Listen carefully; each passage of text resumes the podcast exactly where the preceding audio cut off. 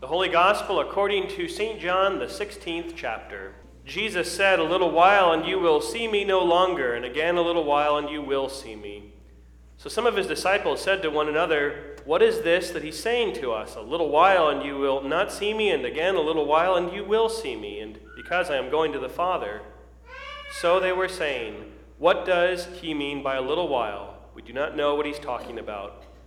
Jesus knew that they wanted to ask him, so he said to them, Is this what you are asking yourselves, what I meant by saying a little while and you will not see me, and again a little while and you will see me? Truly I say to you, you will weep and lament, but the world will rejoice. You will be sorrowful, but your sorrow will turn into joy. When a woman is giving birth, she has sorrow because her hour has come. But when she has delivered the baby, she no longer remembers the anguish for joy that a human being has been born into the world. So also you have sorrow now, but I will see you again, and your hearts will rejoice, and no one will take your joy from you. This is the gospel of the Lord. When I was growing up, my mom's parents, my maternal grandparents, lived three miles north of us on the family farm. My dad's parents, Grandma and Grandpa Uphoff, lived 60 miles north of us outside of Peoria. And I remember when we were little kids, very little kids, we would refer to them when talking about them at home as close grandma and grandpa and far away grandma and grandpa. Now, of course, the older I get, the more I realize how absurd it is to call anybody that lives only an hour away far away. But of course, to a kid, it seemed far away, and distance is relative. And compared to three miles away, grandma and grandpa, grandma and grandpa Uphoff were far away grandma and grandpa. I'm sure a lot of you would give your left arm to have your grandkids only an hour away. That would seem a lot closer, wouldn't it?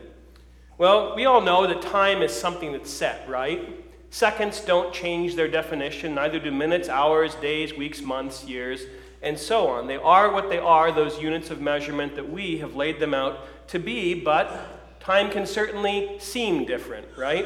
A little kid in a car for an hour, an hour does seem like a long time. It might as well be the whole day. And of course it should, right?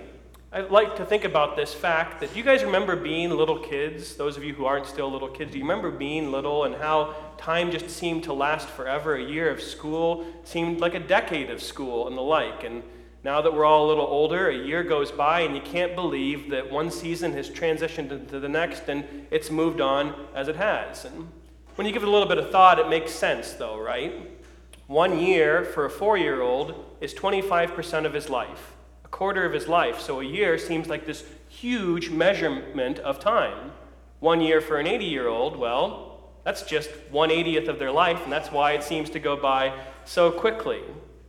But it's not just age that seems to affect time for us in our minds and how long something seems to feel, right?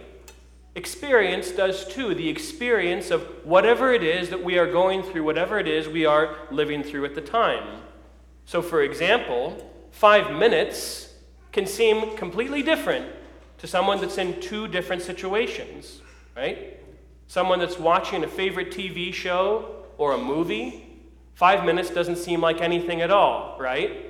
Just goes by like that. Five hours can go by like that for someone that's enjoying something. But five minutes of really intense cardio exercise, that seems like five hours. Five minutes of being on hold with somebody down in Springfield can seem like five hours, right? It all depends. It's the same measurement, but it's different feels depending on what you are going through. I think the disciples understood this, how time can have a different feel depending on what's happening. I think they understood that especially during Holy Week right? You have this uncertainty about their future, uncertainty about Jesus' future after the Garden of Gethsemane when Jesus was betrayed and arrested. For Peter, I bet the distance between when he realized that Jesus had told him he would deny him three times and he had done it, and Easter Sunday, that probably didn't seem like three days, but it probably felt like three years wondering what his own future was and his own status before God. When they were watching, when things seemed in flux up in the air, I bet those hours felt like days and those days felt like weeks. But of course, we all know the whole episode of our Lord's Passion was from start to finish done in less than 24 hours, surely though it seemed to last forever. Which made Jesus' words, the ones that we had in our gospel lesson today, I think, seem all the more bizarre to the disciples if they remembered them at all. You see, what he said today in the gospel comes from Holy Week. It comes from when he's in the upper room with the disciples before he goes out to Gethsemane is, arrest, is arrested. He says to them, A little while, and you will see me no longer. And again, in a little while, in a little while, you will see me. Now, we know from elsewhere in the Gospels that when Jesus made these passion predictions about what's going to happen to him in Jerusalem, the disciples weren't they weren't connecting the dots. They were confused. They like, what's he saying? What's going on? Is he really going to do all that? And Peter goes so far as to say, you can't go and die on the cross. And Jesus says, get behind me, Satan, and so on and so forth. It's a lot of confusion about that. And tonight, tonight meaning when the lesson was given, it's no different. There's still this confusion that they have about his very clear statement. Talking among themselves, what does he mean by a little while? What's this little while? What's this unit of measurement that he is talking about? We're not going to see him, then we're going to see him. You see, it's not just what's going to happen is confusing them, but this when question. What is he saying? Now, surely, right, surely something as big as our Lord's passion, his death, deserves a little bit more fleshing out, right? A little bit more explanation would be nice. It'd be nice if he would give a specific time frame for all this stuff. You know, about 9 o'clock tomorrow morning, I'm going to be hanging on the cross, and 3 o'clock, I'm going to die, and then the women are going to come before the sun's up or as the sun's coming up on Sunday morning. The tomb will be, you know, just kind of laid it out bit by bit by bit. No. It says he gives them this vague in a little while. And it surely seemed vague, right? Once he's on the cross, they are going through this weeping, lamenting, with everything up in flux. The world, the pagan world, is rejoicing at what they had just accomplished, killing this man, and disciples are sorrowful. What did he mean by a little while? Why the phrase? Why the double use of it? Why so imprecise? Whenever, we all know, whenever we're going through a chapter of our life that is full of pain, full of sorrow, full of difficulty, we feel the seconds, don't we? Especially if it's physical or emotional pain, right? It seems like the thing is never going to end. We're not going to get out of it. So, for the disciples, why couldn't he have given a specific timeline? He knew, he knew how long it would take, but the answer is simple, and the answer is a good lesson for us. He isn't specific because he knows that the anguish of heart that they are going to have while he is suspended on the tree, while he is in the grave, is in fact going to be short. It's not going to be a long time. The sorrow that they have finally, he knows, will be turned to joy when they see his glorious resurrected body again. You see, sometimes the vague answer, the general answer, the non specific answer is actually the best answer. Because if you think about it, the precise answer can deflate and demoralize. To use a somewhat lighter example, who here has ever gone out to eat? Actually, I can use a great example. When we first moved here, we went to Lafayette one evening for supper, and we forgot about the time change, so we thought we're going to beat the supper rush.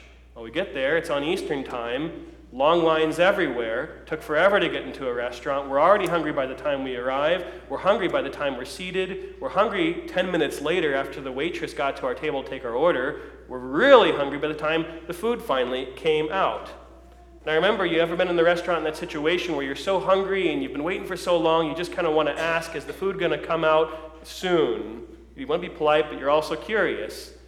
And what does the waitress or the waiter do in those situations, right? They say it'll be out soon. Just a few minutes. It's going to be out very soon. None of them are so stupid as to say, well, it's going to be another 15 minutes probably. You should have gotten here earlier. No. We're actually, if you think about it, kind of happy with the vague answer, it'll be out soon, because it helps you to hang on to that hope that it will be soon. See, Jesus doesn't want his disciples to have precise facts. He just wants them to know that his word is true. It's just going to be for a little while. It will not be long. It's just going to be for a little while. It's not going to be for terribly long. And that's what they need to hold on to. Jesus does not want them caught up in counting the hours, in looking at the clock, and not believing, not hanging on to his words. He just wants them to remember what he said and to take his word for it. You're going to be sorry for a little while, and a little while later, you're not going to be sorrow, sorrowful, sorry at all. Yes, sorrow in the meantime, but it's not going to be long.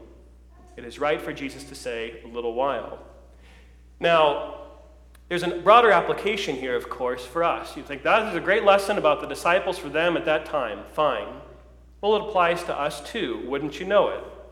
And the church does this with a lot of these little passages that were meant for the disciples at the time, but we can see our own selves in them as well.